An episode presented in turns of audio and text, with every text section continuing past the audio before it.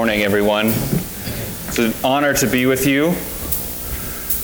An honor to serve here today to open up God's Word. I would invite you, uh, if you have a Bible with you, to open up to Habakkuk 3, Bible drill. Anybody can find Habakkuk, but I'll give you an answer. If you got a Pew Bible, it should be on page 935. Now, it seems like an odd passage to pick when you're doing pulpit supply at a church, but few passages of Scripture this last year have comforted me and strengthened me more than the book of Habakkuk.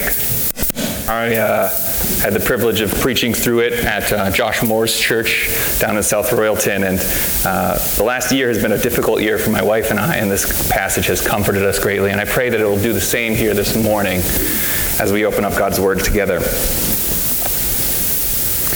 Habakkuk 3. A prayer of Habakkuk the prophet, according to Shigionoth. O Lord, I have heard the report of you, and your work, O Lord, do I fear. In the midst of the years, revive it. In the midst of the years, make it known. In wrath, remember mercy. God came from Teman, and the Holy One from Mount Paran. His splendor covered the heavens, and the earth was full of his praise. Selah. His brightness was like the light rays flashed from his hand, and there he veiled his power. Before him went pestilence, and plague followed at his heels. He stood and measured the earth. He looked and shook the nations. Then the eternal mountains were scattered. The everlasting hills sank low. His were the everlasting ways. I saw the tents of Cushan in affliction. The curtains of the land of Midian did tremble. Was your wrath against the rivers, O Lord? Was your anger against the rivers, or your indignation against the sea, when you rode on your horses, on your chariot of salvation? You stripped the sheath from your bow, calling for many arrows. Selah. You split the earth with rivers. The mountains you saw you and writhed. The raging waters swept on. The deep gave forth its voice. It lifted its hands on high. The sun and moon stood still in their place at the light of your arrows as they sped, at the flash of your glittering spear. You marched through the earth in fury. You threshed the nations in anger. You went out for the salvation of your people, for the salvation of your anointed. You crushed the head of the house of the wicked, laying him bare from thigh to neck. Selah. You pierced with his own arrows the heads of his warriors, who came like a whirlwind to scatter me, rejoicing as if to devour the poor in secret. You trampled the sea with your horses, the surging of mighty waters. I hear and my body trembles. My lips quiver at the sound. Rottenness enters into my bones. My legs tremble beneath me, yet I will quietly wait for the day of trouble to come upon people who invade us. Though the fig tree should not blossom, nor fruit be on the vines, the produce of the olive fail, and the fields yield no food. The flock be cut off from the fold, and there be no herd in the stalls. Yet I will rejoice in the Lord. I will take joy in the God of my salvation. God the Lord is my strength. He makes my feet like the deer's. He makes me tread on my high places. To the choir master with stringed instruments. Father, we come before you now and ask that your Spirit would work through your word. Lord, give us eyes this morning to see, to see Jesus Christ here in this passage. Give us ears to hear what you would have us hear from this word. And give us hearts to receive and to act upon that word in faith. We give you praise and thanks and honor in the name of Jesus Christ, may he be glorified. Amen. Have you ever doubted God? Perhaps you've questioned or complained to him about the way things are in the world. Perhaps you've suffered a great loss or maybe an onslaught of minor ones. The weight of the world feels like it's pressing down on you and has brought you to the very brink of yourself, and you begin to question God. You doubt his goodness, you doubt his power. Amid suffering and witness, wickedness, you ask, Where are you, God? Well, the prophet Habakkuk can relate to us in that. The book of Habakkuk is all about complaining to God in the midst of suffering, seeing wickedness and experiencing suffering and asking, How long, O Lord? You see, Habakkuk was written when Israel was occupied by the Assyrians, and Habakkuk was deeply troubled by Judah's spiritual and moral decline. He looked outside his home and he saw rampant wickedness amongst God's own people. And he asked, How long will you let this happen, Lord? Yet, God's response troubled him even more. God tells him in Habakkuk 1 that he is raising up a nation, the Chaldeans. They will come and conquer Judah. They will be how God judges the wickedness in God's people. Well, obviously, as expected, Habakkuk doesn't like that answer, so he lodges yet another complaint to God and questions him again, saying, How could a good and just God use a more wicked nation like Babylon to crush and punish a seemingly less wicked nation like Judah? The end of Habakkuk 2, he awaits God's answer, and the Lord says, Don't you worry, I will judge the Babylonians. Judgment will come in the end. However, for now, Habakkuk, you must live by faith. And so, how did Habakkuk respond to the final response from God? Well, that brings us to chapter 3. He prays. A prayer according to Shigionoth, an interesting word. This most likely would refer to the tune that it would be sung in, like saying to the tune of Amazing Grace. So, in response to all that God had said about the coming Chaldean conquerors and the judgment that awaited Judah, Habakkuk responds not just with prayer, but a song of prayer. How many of us would respond to our own suffering by song? I've titled my sermon this morning, Singing in the Pain, because Habakkuk's song of response is in the midst of painful circumstances. And so we ask, what is the prayer about? Well, it's a song about God's past deeds to bring about present faith in verses 1 through 15, and then a future hope for present fears in verses 16 through 19. If you look at your outline, I kind of have it broken up a little bit differently. That's because I changed my mind after I sent it to Aaron.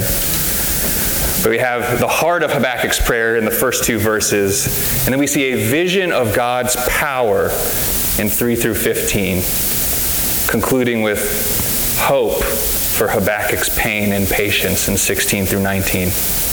So I pray that we'll see all that this morning as we unpack God's word in Habakkuk here. He begins his prayer with this I have heard the report of you, and your work, O Lord, do I fear. The First question I have is what is this report that Habakkuk is referring to? It's most likely referring to God's great acts of salvation in the past in Israel. Habakkuk had heard the report of God's great deeds of deliverance, and he is calling them to mind so that he might fear God for them. I just imagine a young Habakkuk running around during the temple services, hearing the stories of Yahweh delivering his people, the songs they would sing about God's salvation in years past. And this is what God's people did. They sang to remind themselves of what God had done for them. I mean, just consider the great song of Moses, which I think has a lot to do with what Habakkuk says here in Habakkuk 3.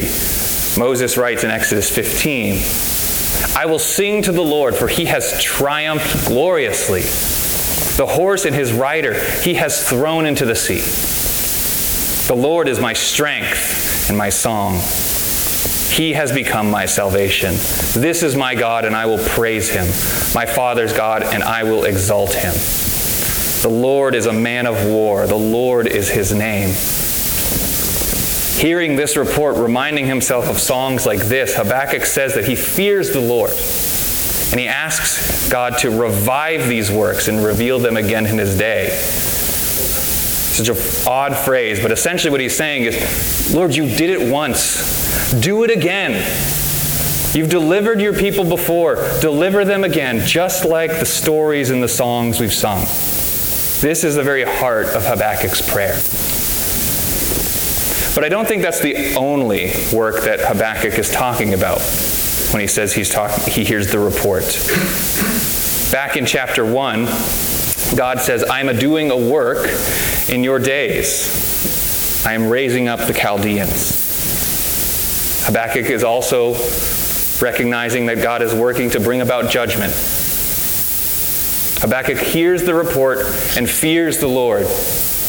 He asks God to revive his works again and reveal them so that he may be glorified. But nonetheless, he knows that wrath is still coming for God's people. He knows that the Lord has already promised judgment through the Babylonians. Habakkuk knows that wrath is coming, but he also knows that his God is merciful. And so he pleads, Lord, in wrath, remember mercy just like Exodus 34. The Lord, the Lord, a God merciful and gracious, slow to anger, and abounding in steadfast love and faithfulness.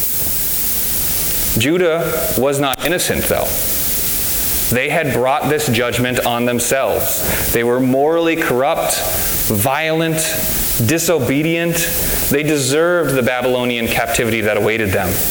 They deserved God's wrath. But so do we. We too are disobedient, violent. And so we can, re- we can recognize the need for Habakkuk's prayer. In wrath, remember mercy. That's the foundation of what he's praying all throughout the remaining verses. Do it again, Lord. In wrath, please remember mercy. So, in the next section of the prayer, verses 3 through 15, Habakkuk gives us a glorious vision of God's power. He's heralding God's power in glory in salvation through judgment. And we'll unpack that as we go here. Earlier in chapter 2, God had told Habakkuk that he has a vision for him to write down. That that vision would come at its appointed time. And as we see here, that vision is God himself. First, he begins by poetically describing God as marching through the land. He uses the path that the Israelites had taken through the Exodus from Egypt. Teman was in the south by Edom, and Paran was in the wilderness of Sinai. So the image is portraying God moving north in from the direction of Mount Sinai, moving in power and wrath and fury. And on the way, the wilderness people of Cushan and Midian are terrified at the sight they behold in verse 7. And you can't blame them. When you look at the passage, notice the vivid imagery that Habakkuk, Habakkuk uses to describe God's terrible power. In verse 4, Habakkuk says that God wields blinding lightning like a weapon, brighter than light itself evocative of the storm at Mount Sinai. What's interesting with this passage is it's actually mocking the Babylonian god Marduk, who is considered the sun god. Habakkuk is describing the one true God, Yahweh, just like the Babylonians described Marduk in their creation myth. However, for all of Marduk's radiant splendor, Habakkuk says that, oh, this is just God's veiled power. Veiled power. To wield lightning and that to be nothing for him. Just imagine the worst lightning thunderstorm you could possibly imagine that Marduk could whip up is nothing more than rubbing a balloon on a cat's belly and touching a doorknob to God. It's nothing in comparison to the power that God has. But for Habakkuk, that's only the beginning. He measures the earth, and his mere gaze shakes the very foundations of the, ma- the nations to their bedrock. Habakkuk says that plagues and pestilence are God's entourage as he marches through the land. Just imagine that. Every footfall of God's march of wrath, preceded by pestilence and followed by a plague. This is an image that's not too hard for us to wrap our heads around. I mean, back in 2020, a plague nearly brought the whole world to its knees. So just think about it. All of our modern medical innovations, and look at the damage wrought by COVID 19. And that's not even the worst of it. The Spanish flu in 1918, 50 million people dead. The Black Death, over 100 million people dead. Every step God takes, another plague more terrible than the last just like the plagues in Egypt. Incomprehensible power. But it doesn't end there. Habakkuk keeps going. In verse 6, he says that God is able to flatten hills and mountains with ease. Mount Washington, a parking lot. Mount Everest, a lot easier to climb now. Mount Fuji, sayonara. It's no wonder that the people of the land looked on in terror. His power surpasses every military superpower that we could even fathom today. So those living in tents and Cush and Midian would just tremble at the picture of the God of Israel. But he moves on just picturing God's glory now and addresses God directly in 8 through 15. Now he heralds God's salvation through judgment. Notice the Exodus language all throughout this passage. He says that God's wrath and anger were against the rivers and the sea. Just how like how God turned the Nile to blood. How he parted the Red Sea and the Jordan River you can almost feel the irony then, if you have that picture in your mind, when it says, You rode on your horses on your chariot of salvation. Well, God had cast Pharaoh's chariot into the sea. God rode his chariot to save his people. This is how God works salvation through judgment. And in verse 11, Habakkuk even recalls God's work in Joshua 10. He says, Is this not written? The sun stopped in the midst of heaven and did not hurry to set for about a whole day. There has been no day like it before or since when the Lord heeded the voice of a man, for the Lord fought for Israel.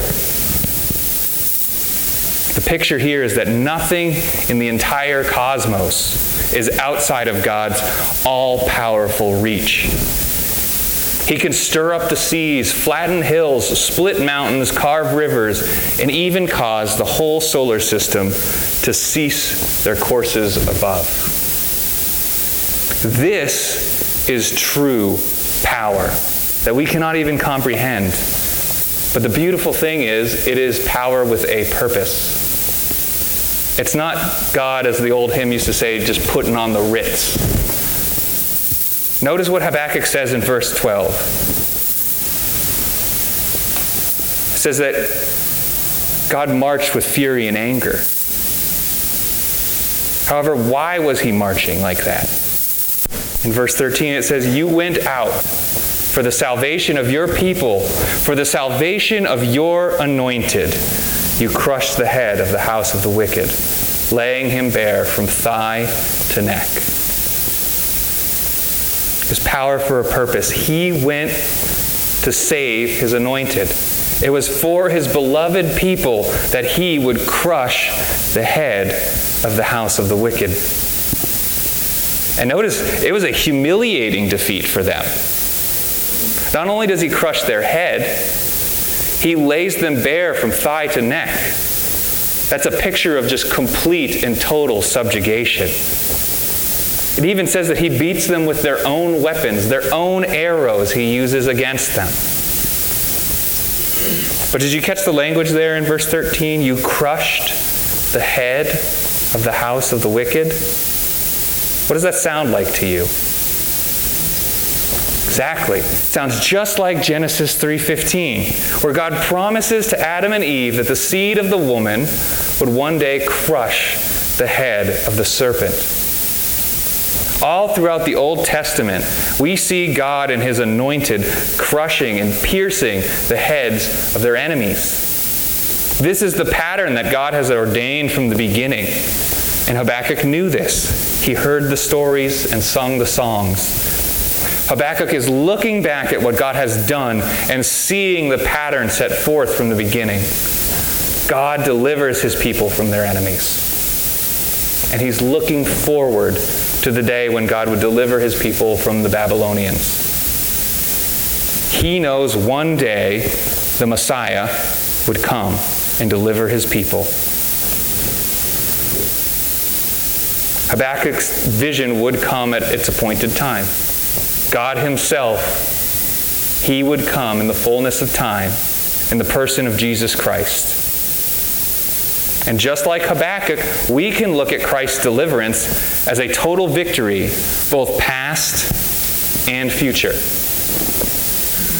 The past deliverance where he purchased for us through his death on the cross when I read verse 14, how God humiliates his enemies by defeating them with their own weapons, I just can't help but think of Colossians 2, where Paul writes, You who were dead in your trespasses and the uncircumcision of your flesh, God made alive together with him, having forgiven us all our trespasses by canceling the record of debt that stood against us with its illegal demands. But how did he do that?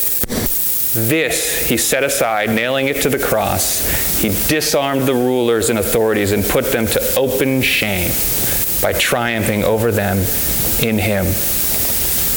Paul is telling us that Christ has disarmed the spiritual rulers and authorities and put them to open shame through Christ's death on the cross. He crushed death with death. He humiliated Satan with Satan's only weapon, because of Christ's past deeds, we can now live with faith in the present. But again, it doesn't end there. We also have a future hope to look forward to. Again, in light of that head crushing in verse 13, consider Paul's promise in Romans 16.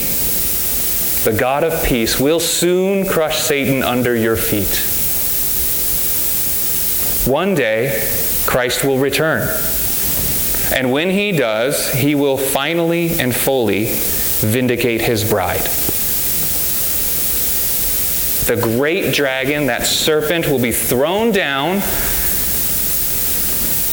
and the deceiver of the whole world will be crushed under our feet. Because of our future hope in Christ, we can face our fears here in the present.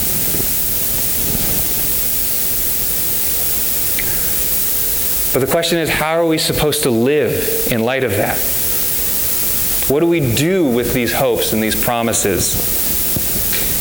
Well, we see how as we close here with Habakkuk's pain and patience in verses 16 through 19. Starting here with verse 16. Habakkuk says, I hear. Remember, what is it that Habakkuk heard? Everything from the first two chapters Habakkuk. Judgment's coming, first for Jerusalem and then one day to Babylon. Judgment from the all powerful God he was just singing about. And how does he respond? And my body trembles. My lips quiver at the sound. Rottenness enters into my bones. My legs tremble beneath me. The future filled him with fear and dread a palpable fear that you can feel. Have you ever felt this way yourself? If you have, it's almost impossible to put to words. I'd say what Habakkuk wrote here is as close as you can get. But some of you may know what it feels like. I know that I do. In May of last year, Christina had a ruptured ectopic pregnancy. And some of you may know what that is, or maybe you've experienced it yourself, and the phrase alone just causes your heart to sink. Christina called me while at elders meeting, and she was in tremendous pain. So I rushed her home. I rushed home and I brought her over to DHMC to the emergency room. I still remember the feeling when I saw the blood on the ultrasound. My heart sank to the floor and my legs nearly gave out. My head was filled with a cacophony of questions. Am I going to lose my wife? Is Ezra going to lose his mommy? What are we going to do? Why, God? I don't understand. And this is how Habakkuk felt. He considered the coming judgment, the uncertainty of what awaited them, and he's terrified. Fear and uncertainty filled him so much that it brought him emotional distress to the point of physical weakness. We just pause to say Christina is okay. She is here with me today. God brought us through that by his goodness. But notice Habakkuk's response to that. This is incredible. Yet I will quietly wait for the day of trouble to come upon people who invade us. I will quietly wait. The word here for quietly wait is beautiful. It's the same word in Hebrew for rest. It's kind of an onomatopoeia. It's, it's like the sound of a deep sigh, like a sigh of relief. Amid this overwhelming fear and dread, in the face of dire circumstances, Habakkuk says, I can rest and wait. Habakkuk is doing just what the Lord told him earlier to do when he says, The righteous will live by faith. He is trusting in the promises of God. And this is the whole purpose of Habakkuk's book is to encourage the righteous, God's people, to live faithfully in times of turmoil. To trust in God even when uncertainty arises. He just finished praying about how powerful God is, so he knows that God can and will save his people. So he will quietly wait on God's deliverance to come. But what does that look like? What does it look like when the Babylonians finally do arrive and things become difficult? When he loses everything well, he continues with 17 and 18. Though the fig tree should not blossom, nor fruit be on the vines, the produce of the olive fail, and the fields yield no food. The flock be cut off from the fold, and there be no herd in the stalls. Listen to this. Yet I will rejoice in the Lord. I will take joy in the God of my salvation. This is one of those passages that can be hard for us to appreciate as 21st century Christians in the West. We read about the fig tree not blossoming, fruit not growing, an olive tree not producing, and it kind of sounds like a lack of luxury to us. But we need to keep in mind that this is a completely agrarian society. This is a picture of complete and total economic collapse, national crisis, destitution, all across the nation. Now, some days we might feel like the U.S. is just on the tipping point, but things are still pretty good right now for the most. Certainly better than what Habakkuk here is envisioning. Sure, beef is astronomically expensive, but we still have it. Christina can still go to Stearns in White River and buy her produce. But the reality is that might not always be the case. But this doesn't mean that we don't understand what Habakkuk's talking about here. We have all felt our need for God in these times.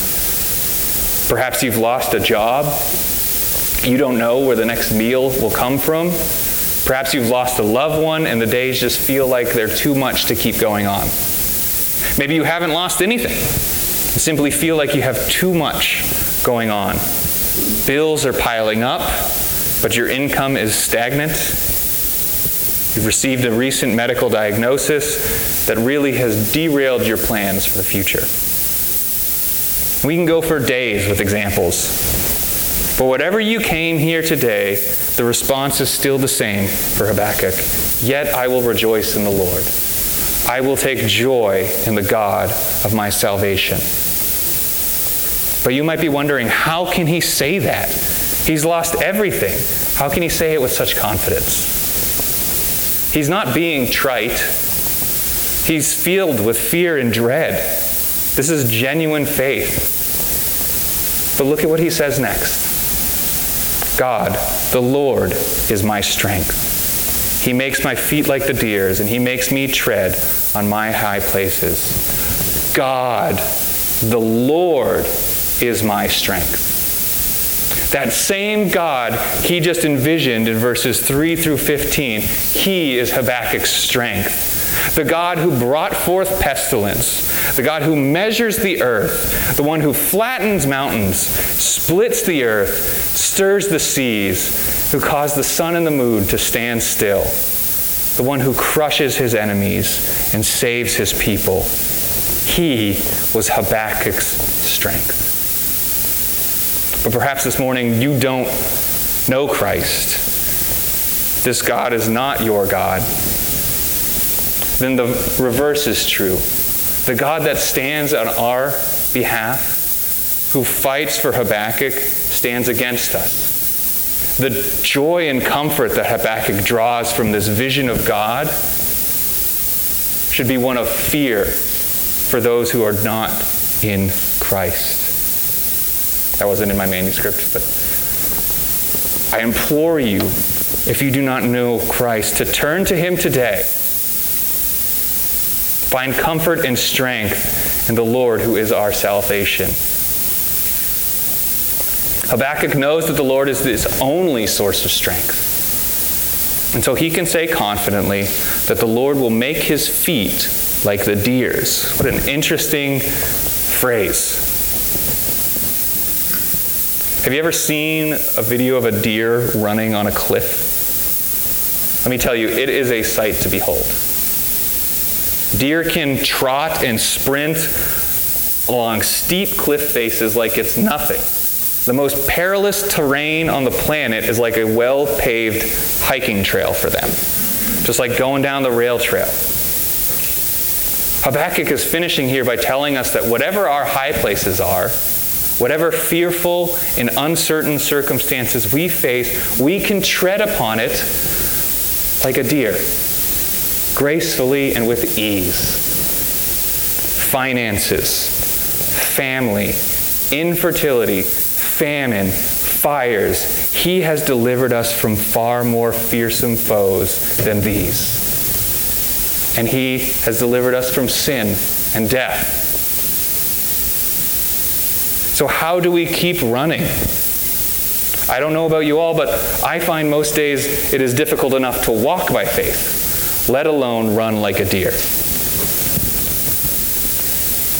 Well, in chapter 2 of Habakkuk, he writes that the vision that was given to him, this vision of God, was given so that all who read it could run. So, in those moments when you feel like you can't run anymore, your strength is all but drained from you. Look to God's Word. Remind yourselves of what Christ has done for you. Cling to what Christ is doing for you now and look forward to what Christ will do for you when he returns. I can't promise you that troubles in this life will pass because Jesus promised that they wouldn't. He said, In the world you will have tribulation. But take heart. I have overcome the world. The tribulation didn't end for Habakkuk, but he waited and he rejoiced. So, brothers and sisters, this morning, do not lose heart. God the Lord is your strength. Strive to live lives of faithfulness in the face of fear and uncertainty. Trust in the Lord with all your heart and do not lean on your own strength and understanding. That is the whole point of the book of Habakkuk. Live by faith, even in the face of fear and uncertainty. But notice that final line to the choir master with stringed instruments. Habakkuk didn't sing alone. This is a song for all God's peoples to sing. You and me together. When we sing, we remind ourselves of God's great works of redemption and look forward to his promise of future deliverance. We've already done so this morning. And this is why we sing these amazing songs every week. I mean, just looking at the last song that we get to sing today. We will feast in the house of Zion. We will sing with our hearts restored. He has done great things. We will say together, We will feast and weep no more. So even now, when we are emptied, the fig tree doesn't blossom. There's no fruit on the vine, no food in the fields. Famine fills us. We can say, We will feast, for Christ has given us the bread of life. What a joy then that we get to celebrate the Lord's Supper today. A tangible reminder of God's past deeds for us. A tangible reminder of the future hope we have until he comes again. Every time we sing, every time we celebrate the Lord's Supper, we remind ourselves of God's provision for us. We remind ourselves that though we may suffer famine on earth, one day we will feast and join him in glory. And we remind ourselves that he is our strength. He makes our feet like the deer's, and he makes us to tread on our high places. Join me in prayer.